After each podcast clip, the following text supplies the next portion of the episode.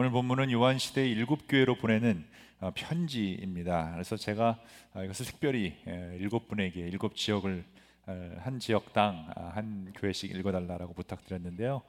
기꺼이 동참해 주신 교인 여러분들께 감사를 드립니다. 아예 지역이라고 부르지 말고 우리 그냥 이름을 교회 이름을 할까? 1 지역은 에베소 지역, 뭐 2 지역은 서머나 지역 이렇게 해도 좋을 것 같습니다. 어, 물론 꼭 그렇게 하자는 건 아니죠. 이제 그렇게 되면 점점 또 이상해질 수 있으니까 그냥 1, 2, 3 지역으로 하되 오늘 주시는 말씀을 잘 기억하고 각 지역마다 주시는 은혜를 받을 수 있으면 좋겠습니다. 어, 요한계시록 설교 시를 통해 하나님 말씀 듣고 있죠. 어, 요한계시록을 대하는 우리들의 기본 자세는 우리가 인간이라는 한계가 있기 때문에 하나님의 계시를 다 이해할 수는 없지만 요한계시록도 성경책 안에 들어 있는 책이기 때문에 성경 전체가 주는 그 메시지, 핵심 메시지에 벗어나지 않는다라는 것을 알 수 있어야 합니다. 그리고 그 핵심 메시지는 모든 성도님들이 공유하는데 문제가 없어야 하고요. 그리고 그 메시지 자체는 바로 이것이라는 것을 우리가 보았죠. 어, 예수 그리스도 어, 또 예수 그리스도의 교회가 핵심입니다. 그래서 요한 계시록의 기본 목적도 어, 다른 어, 신구약 아, 메시지와 동일하게 예수 그리스도를 증거하는 건데요. 특별히 예수님을 믿는 하나님의 일꾼들로 하여금 모든 선한 일을 할 수 있는 자격과 준비를 갖추는 것. 그러니까 예수님이 하셨던 그 일을 우리가 계속 해 나가는 것입니다. 근데 그 일을 제대로 알기 위해서는 예수님이 누구신지를 아는 것이 가장 중요하죠. 요한계시록은 그 예수님이 누구신지를 설명하고 있습니다. 특히 고난의 시대를 살아가는 믿음의 공동체, 교회 공동체가 어떻게 예수 그리스도를 믿는 믿음으로 인내하고 이 땅에서 승리할 수 있는지에 대한 내용을 다루고 어, 있습니다. 그리고 우리가 어, 그 예수 그리스도의 부활 또 예수 그리스도의 승천을 통해 예수님이 이기셨다라는 것을 지난주에 다 배웠죠. 그리고 예수님이 예수님 때문에 우리가 이길 것이니까 어, 이기 우리가 이기니까 견딜 수 있다라는 것을 지난주에 보았습니다. 오늘은 요한계시록 두 번째 시간으로 모든 교회에 보내는 편지 어, 이겨라라는 제목으로 하나님 말씀 선포하겠습니다. 아, 여러분 편지 좋아하시는지 모르겠습니다. 편지 예, 언제 마지막으로 써보시고 언제 마지막으로 받아 보셨습니까? 어, 아마 기억 잘 안 나실 거예요. 요즘은 뭐 편지 쓰는 일이 경우 어, 뭐 없죠. 어, 예전에는 좀 많이 썼을 텐데 그래서 아마 이제 역사가 어, 되어 버렸습니다. 어, 이미 역사가 되어버렸지만 편지만큼 이 소통의 도구로 중요한 역할을 감당했던 것은 없습니다. 또한 인류 역사를 공부할 때 우리가 아, 역사 아, 자료를 볼 때 편지로 남겨진 자료들이 굉장히 많이 있는데 어, 역사적인 자료로도 어, 굉장히 중요합니다. 그 시대의 상황에 대한 정보를 그 편지들이 다잘 어, 담고 있기 때문입니다. 예전에 저는 편지를 꽤 많이 써봤습니다. 꽤 많이 쓴 것보다 훨씬 더 많이 받아보았습니다. 주로 중고등학생 시절에 여학생들한테 받았던 어, 편지입니다. 어, 주로 to 오빠로 시작되는 어, 그런 편지였는데요. 증거물로 보여드리고 싶은데 보여드릴 수가 없는 게 참 아쉽습니다. 아, 왜냐하면 저는 원래 편지를 다 이렇게 잘 모아두는 스타일이었는데 제가 결혼을 하고 나서 갑자기 그 편지들이 사라졌습니다. 그래서 왜 그런가 알아봤더니 신혼집 구석에 그 편지를 모아놓은 박스가 있었는데 어, 제 아내가 어느 날 그걸 발견을 하고 이게 뭐지라고 다 읽고 난 후에 아주 깔끔히 정리를 해 주셨기 때문입니다. 어, 그 후에 모든 연애 편지가 흔적도 없이 사라졌습니다. 어, 예. 어느 날 갑자기 생각나서 제가 그 편지 못 봤냐라고 했더니 와이프가 싸늘한 눈빛으로 저를 쳐다보았습니다. 왜 남의 편지를 허락도 없이 함부로 버렸느냐라고 감히 도전했다가 본전도 못 건진 기억이 있습니다. 가만히 생각해 보니까 사실 결혼 전에 다 치워야 하는 거죠. 연애 역사가 담겨져 있는 그런 기록들은 다 없애야 합니다. 근데 제 와이프가 어, 다 보게 되므로 어, 그 당시 저에게 오빠라고 불렀던 여학생들 이름을 와이프가 다 다운로드를 해서 저보다 더 정확하게 기억하는 불상사가 일어났습니다. 사실 뭐 이거 자체가 큰 죄를 지은 것도 아닌데 굉장히 그 후로는 어, 제가 그분께 매우 순종적인 어린 양의 모습으로 살았던 어, 기억이 있습니다. 이런 인생에 대한 아주 중요한 사자성어가 있죠. 어, 결론은 이겁니다. 아, 연결 다치 예, 연애 편지는 결혼 전에 다 치워라. 뭐 이런 뜻입니다. 편지는 어, 기록이고 어, 역사입니다.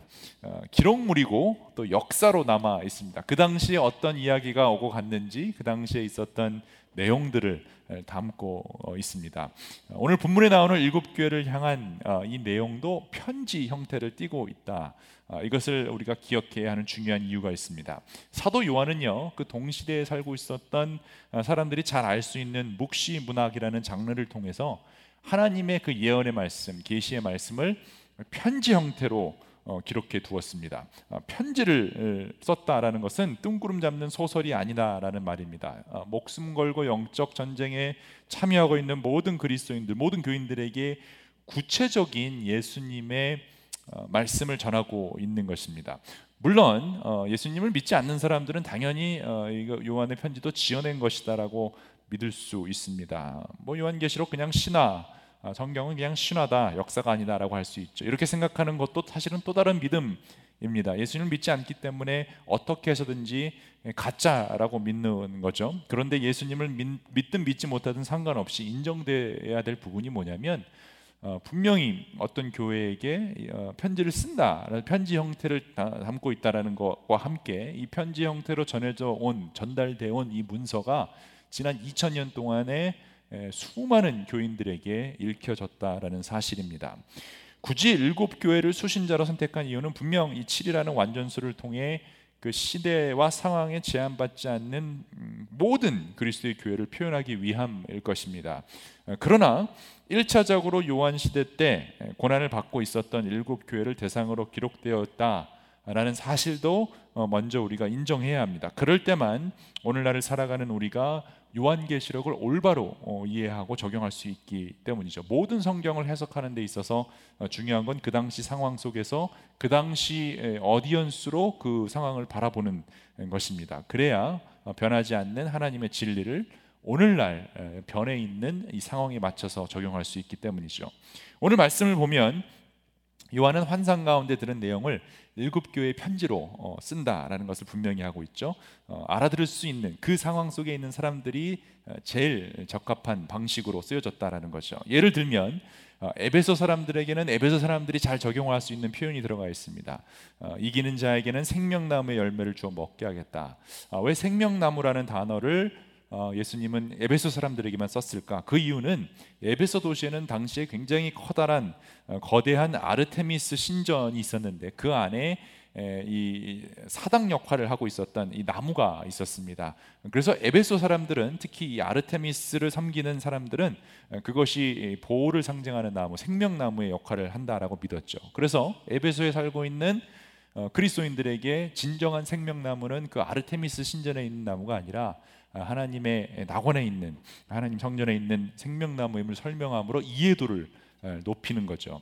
같은 이유로 이 빌라델피아 교회에서는 나무라는 표현 대신에 하나님의 성전에 있는 기둥이라고 표현을 합니다. 어, 왜 그런가 하면 이 빌라델피아에는 큰 지진이 있어서 어, 모든 신전이 무너졌었던 그런 역사가 있습니다. 그래서 지진으로 인해 붕괴된 신전을 잘 알고 있었던 빌라델피아 사람들에게 아, 하나님 성전의 기둥 쓰러지지 않을 그 기둥이 될 것이다 이렇게 표현함으로써 이해도를 더 어, 높이는 거죠.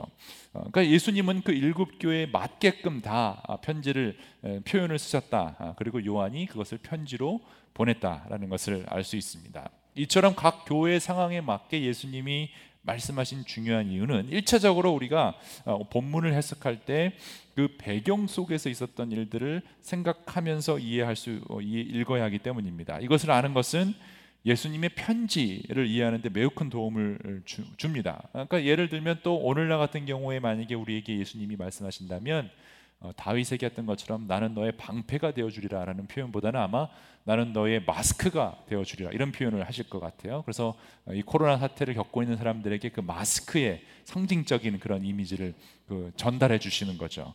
자 그렇다면 우리가 오늘 이렇게 다 다른 일곱 교회를 향한 예수님의 편지를 통해 알아야 할 공통적인 핵심이 과연 무엇일까요? 어, 그 시기, 시대적 배경을 마음에 두고 해석을 하지만 시대적 배경을 뛰어넘는 어, 오늘날에 우리에게도 주시려는 그 어, 변하지 않는 진리는 무엇일까요? 그것은 바로 어, 이겨라라는 메시지입니다. 일곱 교회 모든 교회에게 주시는 오늘 말씀도 가만히 들여다 보면 공통적으로 나오는 게 각 교회마다 이겨라라고 하시는 메시지입니다. 상황이 다릅니다.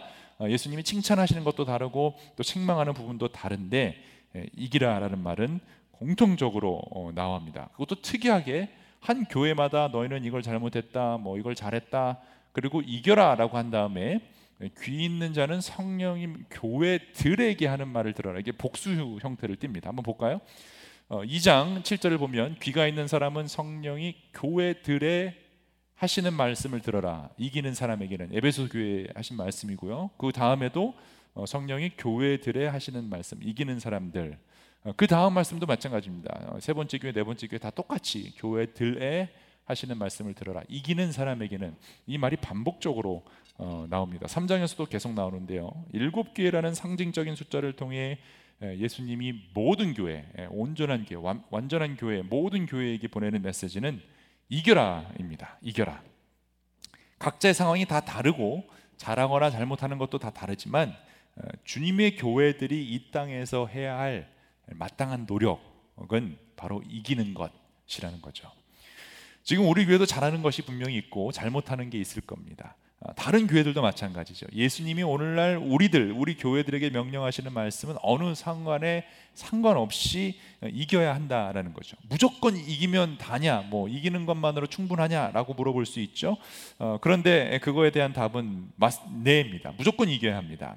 우리는 이기도록 창조되었습니다. 하나님의 승리를 만끽하면서 하나님 자체가 승리의 하나님이기 때문에 하나님의 승리의 형상대로 지으심을 받은 우리들은 어, 승리하는 어, 팀에 속해 있다라는 거죠. 누가 지는 팀을 응원하겠습니까? 여러분 스포츠 게임을 보더라도 농구 팀이나 뭐 축구 팀이나 어, 뭐 야구 팀을 응원할 때 누가 지는 팀을 응원합니까? 승리하는 팀, 이기는 것도 습관이죠.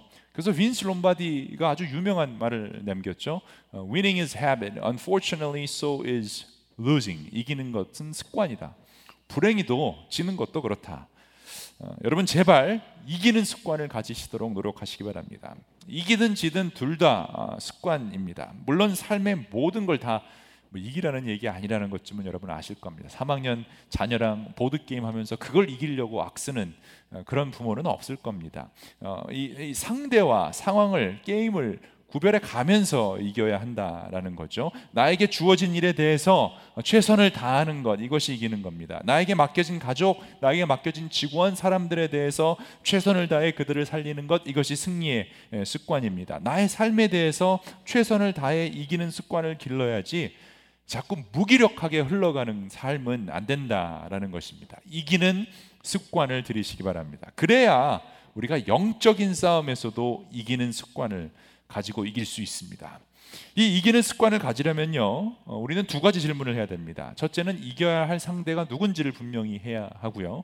어, 그 다음에 어떻게 이길 것인가 그 룰에 대해서 확실히 알아야 되죠. 어, 예전에 초등학교 때 했던 가을 운동회를 한번 떠올리시기 바랍니다.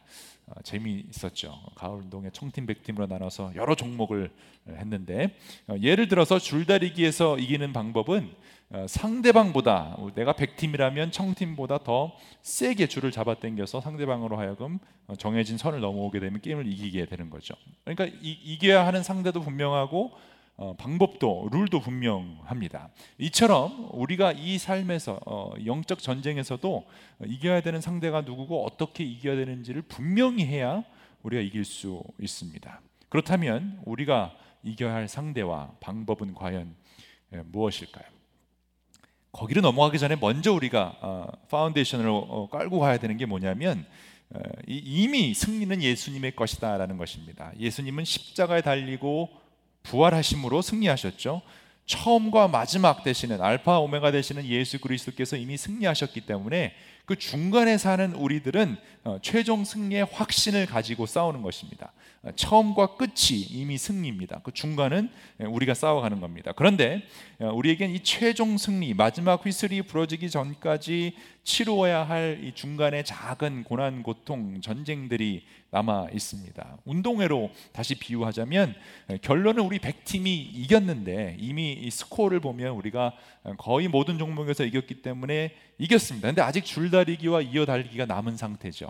근데 줄다리기와 이어달리기에서 진다 하도 진다고 해도 이미 우리가 아, 이긴 상황, 뭐 그런 상황이라는 것입니다. 우리 팀이 이겼습니다. 그런데 문제는 어, 내가 열심히 하지 않아서 어, 줄다리기와 어, 이어달리기에서 진다면 우리 팀은 이기는 건 분명한데 어, 내가 MVP를 받을 수가 없습니다. 어, 최우수 선수상을 받을 수가 없죠. 어, 우수상을 받을 수가 없습니다. 아니 적어도 인기상을 받을 수가 없습니다. 이, 이런 상을 받으려면 남아 있는 줄다리기와 이어달리기에서 최선을 다해 이겨야 한다라는 것입니다. 여러분 이해를 돕기 위해 사용한 비유입니다. 이미 사탄은 하나님의 상대가 되지 못하죠. 예수님 발 근처에 올 수도 없습니다. 아, 예수님의 대적은 사탄이 아니기 때문이죠. 예수님을 대적할 만한 권세는 이 땅에 없습니다. 사탄 마귀는 우리의 원수지 하나님의 원수가 아니라라는 거죠. 그래서 어, 이 요한계시록 계속 읽다 보면 이게 너무나 분명해지고요. 하나님이랑 사탄이랑 싸우는 게 아니라 우리랑 사탄이랑 싸우는 거죠. 베드로도 그래서 이렇게 분명히 우리의 적수를 설명해 놓았습니다. 근신하라, 깨어라. 너의 대적 마귀가 우는 사자처럼 두루다니며 삼킬 자를 찾는다. 사탄이 우리를 공격한다라는 거죠. 바울도 에베소서 6장에서 우리들의 싸움 상대를 사탄 마귀로 명확히 하면서 하나님의 뭐를 입으라라고 얘기하죠? 전신 갑주를 입으라라고 얘기합니다. 우리가 싸워야 하기 때문입니다. 세상 사람들은 21세기를 어, 살아가는 우리 최첨단 시대에 무슨 사탄 마귀냐 조롱할 수 있습니다. 놀랍지도 않습니다. 왜냐하면 사탄 마귀는 인류 역사 내내 그렇게 자신의 모습을 숨긴 채 다른 모습으로 사람들을 유혹했기 때문이죠. 아담과 하와에게는 뱀의 모습으로 다가왔고요. 이스라엘 백성에게는 애굽, 아시리아, 바벨론 제국의 모습으로 유혹을 했고 요한 시대 때는 로마 제국주의의 모습으로 사람들을 유혹했고 하나님 말씀을 거부하고 다른 권세에 순종하는 그런 도전을 해 왔습니다. 오늘날에도 사탄은 직접 드러내고 내가 사탄 마귀다 하는 적은 없습니다. 왜냐하면 그렇게 하면 사람들이 더 하나님을 잘 믿을 거기 때문이죠. 사탄 마귀는 자기 모습을 숨기고 아, 다른 모습으로 공격해 옵니다. 자본주의의 모습으로, 사회주의의 모습으로, 민주주의의 모습으로, 인본주의의 모습 등등으로 하나님으로부터 멀어지게 할 수 있는 방법을 모든 수단과 방법을 동원해서 사람들을 현혹시킨다라는 거죠. 이것에 대해 우리는 분명히 상대를 알고 어, 이겨야 한다라는 것입니다. 여러분 우리의 상대는 어, 사탄 마귀임을 분명히 하시기 바랍니다. 그리고 그 사탄 마귀는 한 가지 목적이 있는데 여러분을 하나님으로부터 떨어뜨리는 거예요. 어, 이것을 명심해야 됩니다. 사탄 마귀의 목적은 여러분이 하나님께 가까이 가지 못하게 하려는 것입니다. 이것을 할 수 있는 가장 확실한 방법은 여러분으로 하여금 죄를 짓게 하는 겁니다. 더러운 죄를 지으면 거룩하신 하나님께 나아갈 수가 없죠. 어, 그 죄의 값을 치르기 전까지는 그렇게 갈 수가 없죠. 근데 그 죄의 값을 치르려면 죽어야 하기 때문에 죽은 영혼은 하나님께 어차피 갈 수가 없어요. 그러니 이것만큼 좋은 무기가 없습니다. 죄를 짓게 만드는 것. 자, 그런데 여기에 문제가 생깁니다. 이 죄의 문제를 하나님이 해결해 주시죠.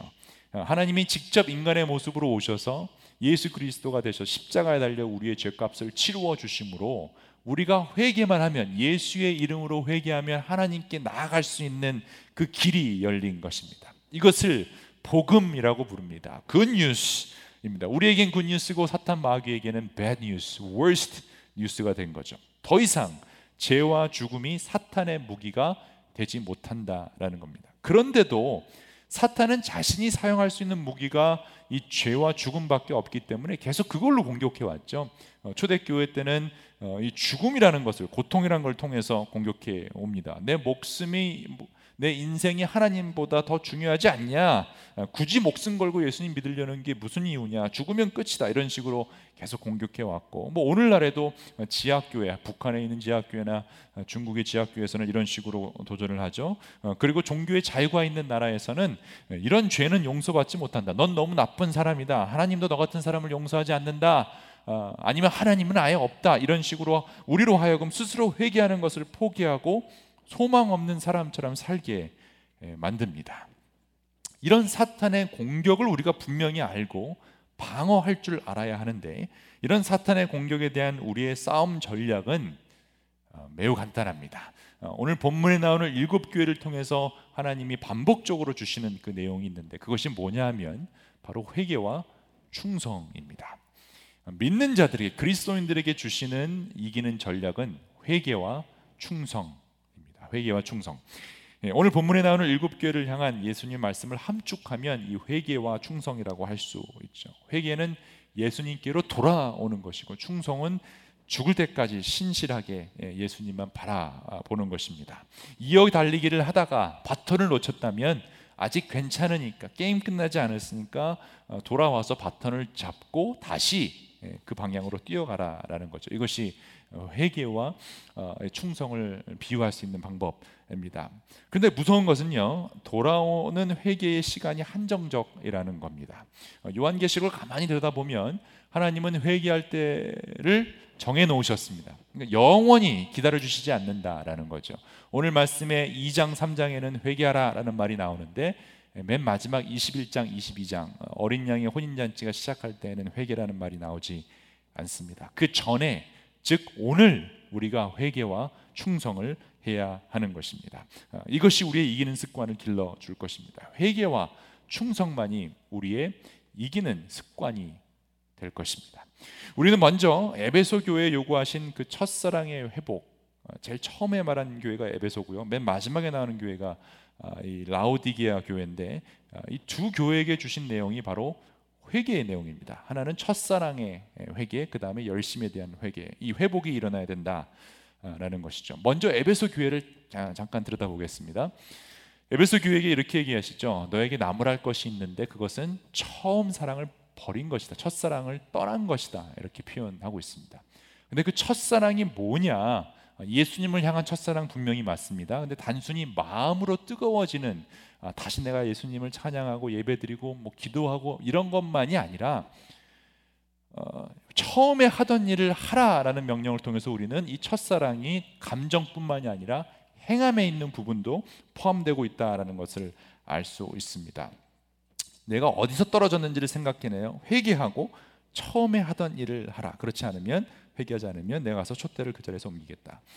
어, 첫사랑은 감정뿐만이 아니라 설레임뿐만 아니라 열심이라는 것을 같이 포함하고 있는데요. 여러분 생각해 보시면 여러분 첫사랑, 첫 연애 했을 때 아니면 어, 지금 배우자랑 어, 연애가 처음 시작됐을 때 그 설렙고 설레이는 뜨거운 마음뿐만이 아니라 그것을 표현하는 가장 확실한 방법은 여러분 열심을 다해 그 사람에게 잘 보이려고 했던 그 일들일 것입니다. 뭐 열심히 편지를 썼다든지 열심히 선물을 어, 했다든지 열심히 꽃을 주었다든지 어쨌든 그 행함이 어, 이 설렘과 뜨거운 마음을 표현하는 것입니다.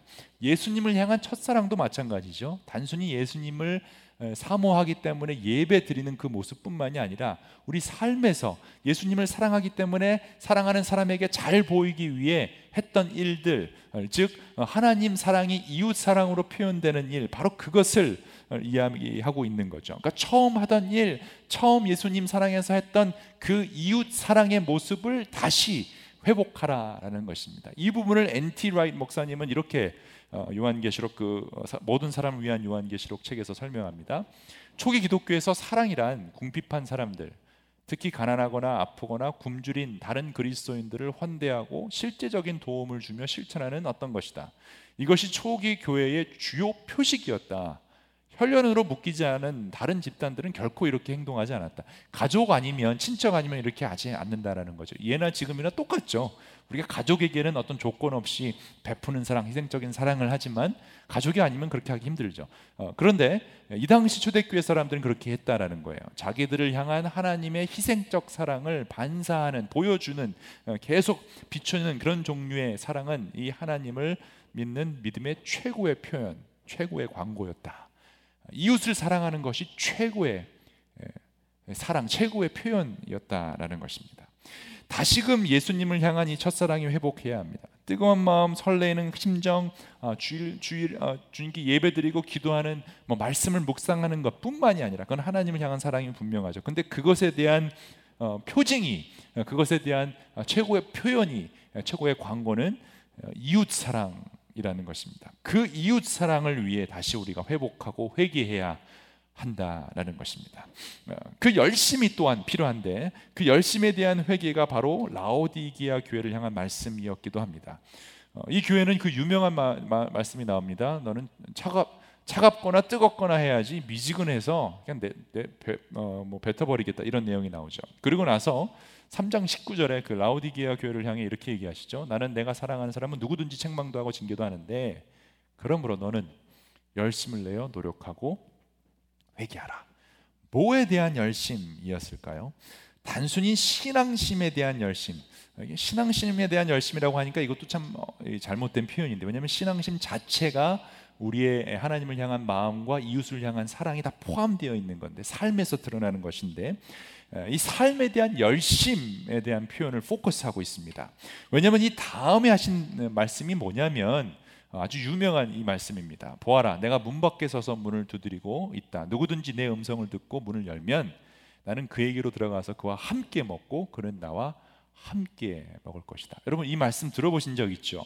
그리고 주로 우리가 이 말씀을 어떻게 이해했는가 하면 어, 믿지 않는 사람들 마음을 예수님이 녹화하고 있고 어, 밖에는 손잡이가 없고 안에만 손잡이가 있어서 예수님을 영접하기 위해서는 안에서 열어야 된다. 그래서 믿지 않는 사람들은 예수님께 마음을 여십시오. 어, 주로 우리가 이런 식으로 해석하고 이해했습니다. 저도 그렇게 예, 설교한 적이 있습니다.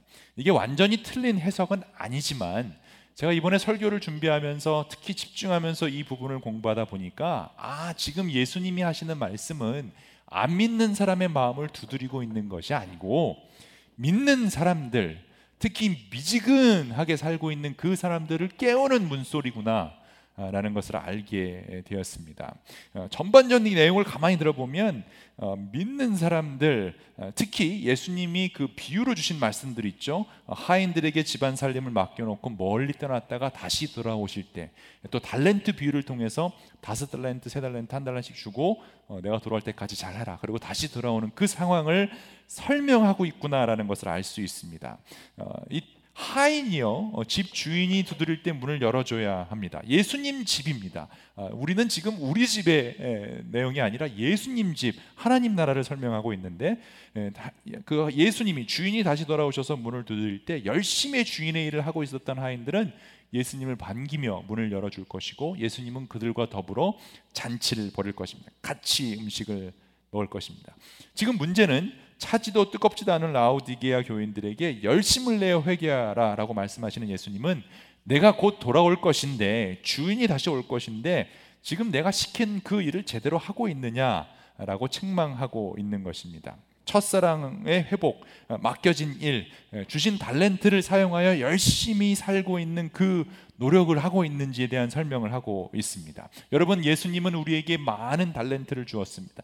어, 여러분 삶에서 그 달렌트를 사용해서 하나님께 영광 돌리고 주위에 있는 사람들을 먹여 살리는 주위에 있는 사람들을 세우는 그 역할을 분명히 주셨습니다. 그러니까 어, 우리는 미지근하게 그 달렌트를 그냥 땅에 숨겨두고 아무것도 하지 않은 채 살 수 없다라는 것이죠. 열심히 우리가 주어진 그 모든 일을 최선을 다해 살아가야 하는 것입니다. 여러분이 해야 할 일이 분명히 있다라는 것입니다. 성경은 이것을 소명이라고 부릅니다. 우리는 죽는 순간까지 우리가 열심을 다해 해야 되는 일, 하나님 나라의 일이 있다라는 것입니다. 예수님을 처음 믿게 되었을 때 그 뜨거움으로 했던 그 예배, 봉사, 친교, 선교, 구제, 전도 등등 하나님 나라에 어울리는 그 일들을 위해 우리의 열심을 다해 회복해야 된다라는 것이죠. 이것이 사탄을 이기는 방법입니다. 또한 예수님은요 어, 중간에 있는 다섯 교회 지금 맨 첫 교회와 끝 교회를 통해서 회개 첫사랑 또 열심에 대한 회개 회복을 말씀하신 후에 다섯 교회는 공통적으로 죽도록 충성하고 인내함으로 우상을 섬기는 음란한 일을 통해 더 이상 더럽히지 말 것을 요구, 요구하시죠. 대표적인 말씀이 서문화 교회에게 하신 말씀입니다. 내가 장차 받을 고난을 두려워하지 말아라. 보아라, 악마가 너희를 시험하여 넘어뜨리려고 너희 가운데 몇 사람을 감옥에 집어 넣으려고 한다. 너희는 열흘 동안 환란을 당할 것이다. 죽도록 충성하라. 그리하면 내가 생명의 면류관을 너에게 주겠다. 죽도록 충성하라라는 말은 죽을 수 있다라는 얘기입니다. 지금 이 일곱 교회 로마 시대의 요한 시대의 그 일곱 교회는 시, 실질적으로 죽은 사람들이 있었죠. 순교한 사람들이 있었죠. 그 사람들을 향해서 어, 우리가 우리 가운데 얼마는 실제로 죽을 것이다. 이 죽을 만큼 순종하는 모습에 대해서 설명해 주시고 있다라는 겁니다. 죽도록 충성하라는 것은 죽을 때까지 충성하라. 우리가 회개함으로 첫사랑을 회복하고 하나님 나라의 그 일을 열심을 열심을 다해 한다면 죽도록 충성하는 것밖에는 남지 않았다라는 것입니다. 이것이 또 사탄을 이기는 우리의 이기는 습관이 된다라는 것입니다. 시간이 많지 않아서 이것을 다 설명해 드릴 수는 없지만 여러분 회개와 어, 이 하나님 나라를 향한 그 충성이 사탄과 마귀를 이길 수 있는 우리들의 습관이 되었다는 사실을 꼭 기억하시길 바랍니다. 말씀을 정리하고 마치도록 하겠습니다. 예수님은요 일곱 교회를 통해 이겨내라 라는 명령을 주심이 분명합니다. 그리고 이김의 대상, 우리의 싸움의 대상은 사탄 마귀이고 어, 사탄 마귀를 이기는 이기는 습관은 바로 회개와 충성입니다. 예수님께서 책망하신 것에 대해서 우리는 회개해야 합니다. 첫사랑을 떠난 것, 어, 사랑하는 일을 그 사랑의 일을 하지 않는 것, 차갑지도 뜨겁지도 않게 열심히 살지 않은 것 우리는 분명히 회개합니다. 지금 코로나 사태로 어, 집에 묶여 있지만 그렇다고 우리가 어, 미지근하게 살라는 법은 없습니다. 우리가 각자의 집에서 밖으로 나올 수 없는 이 상황 속에서도 우리는 뜨겁게 하나님의 사랑을 증거하며 이웃들을 사랑하며 살아갈 수 있습니다. 어, 돌아서야 합니다. 회개해야 합니다. 그리고 죽도록 충성해야 합니다. 바벨론의 세력으로부터 우리는 대항해야 합니다. 로마 제국의 핵심인 황제 숭배로부터 우리는 굴복하지 말아야 할 것입니다. 물질 만능주의 또 핵심인 돈과 성공을 숭배함으로 무조건 돈, 돈과 성공을 쫓아가는 세상의 가치로부터 우리는 거부하고 대항하고 싸워야 할 것입니다. 이미 인생이라는 운동에는 예수 그리스도로 인해 우리가 이겼죠. 그런데 여러분 아직까지 마지막 그 순간이 오기 전까지는 우리가 싸워야 할 게임이 남아 있습니다. 어, 줄다리기가 남아 있고 이어 달리기가 아, 남아 있습니다. 여러분이 줄다리기를 잘 못한다 할지라도 또 이어 달리기를 잘 못한다 할지라도 괜찮습니다. 이거는 개인 종목이 아닙니다. 어, 이거는 팀 게임입니다. 그래서 예수님은 어, 이 공동체를 주셨어요. 우리에게 교회라는 걸 주셨어요. 같이 줄다리기 하는 것이고요. 같이 이어 달리기를 하는 것입니다. 그래서 좀 당기다가 힘이 없어서 놓쳐서 주저앉는다 해도 바로 일어나서 또 당기면 됩니다. 뛰다가 넘어졌다 하더라도 다시 뛰면 됩니다. 어, 많이 못 뛴다고 해도 여러분이 주어진 그 구간만 뛰어서 그 바톤을 다음 세대에 넘겨주는 역할만 감당하시면 됩니다. 넘어지더라도 우리는 뛰어갈 수 있습니다. 승리가 눈앞에 있기 때문입니다. 우리를 둘러싸고 위협하는 악한 세력들을 여러분 회개와 충성으로 이겨냅시다. 첫사랑의 회복, 어, 열심의 회복으로 이겨냅시다. 우리는 이겼습니다. 그러니 제발 챔피언답게 어, 최우수 선수상을 향해 MVP를 향해 아니면 적어도 인기상을 향해 아니면 어, 예전에 뭐 그런 것도 있었죠. 어, 노력상 열심히 노력했다라는 거죠. 끝까지 우리가 완주하는 모습으로 살아봅시다. 여러분 기억하십시오. 회개와 충성만이 우리들의 이기는 습관입니다. 그러므로 매일매일 이 습관을 기릅시다. 회개합시다. 충성합시다. 그러다 보면 하루하루 이 습관들을 통해 죽는 순간까지 우리는 이기는 습관으로 승리할 것입니다. 아멘. 아멘. 기도하겠습니다.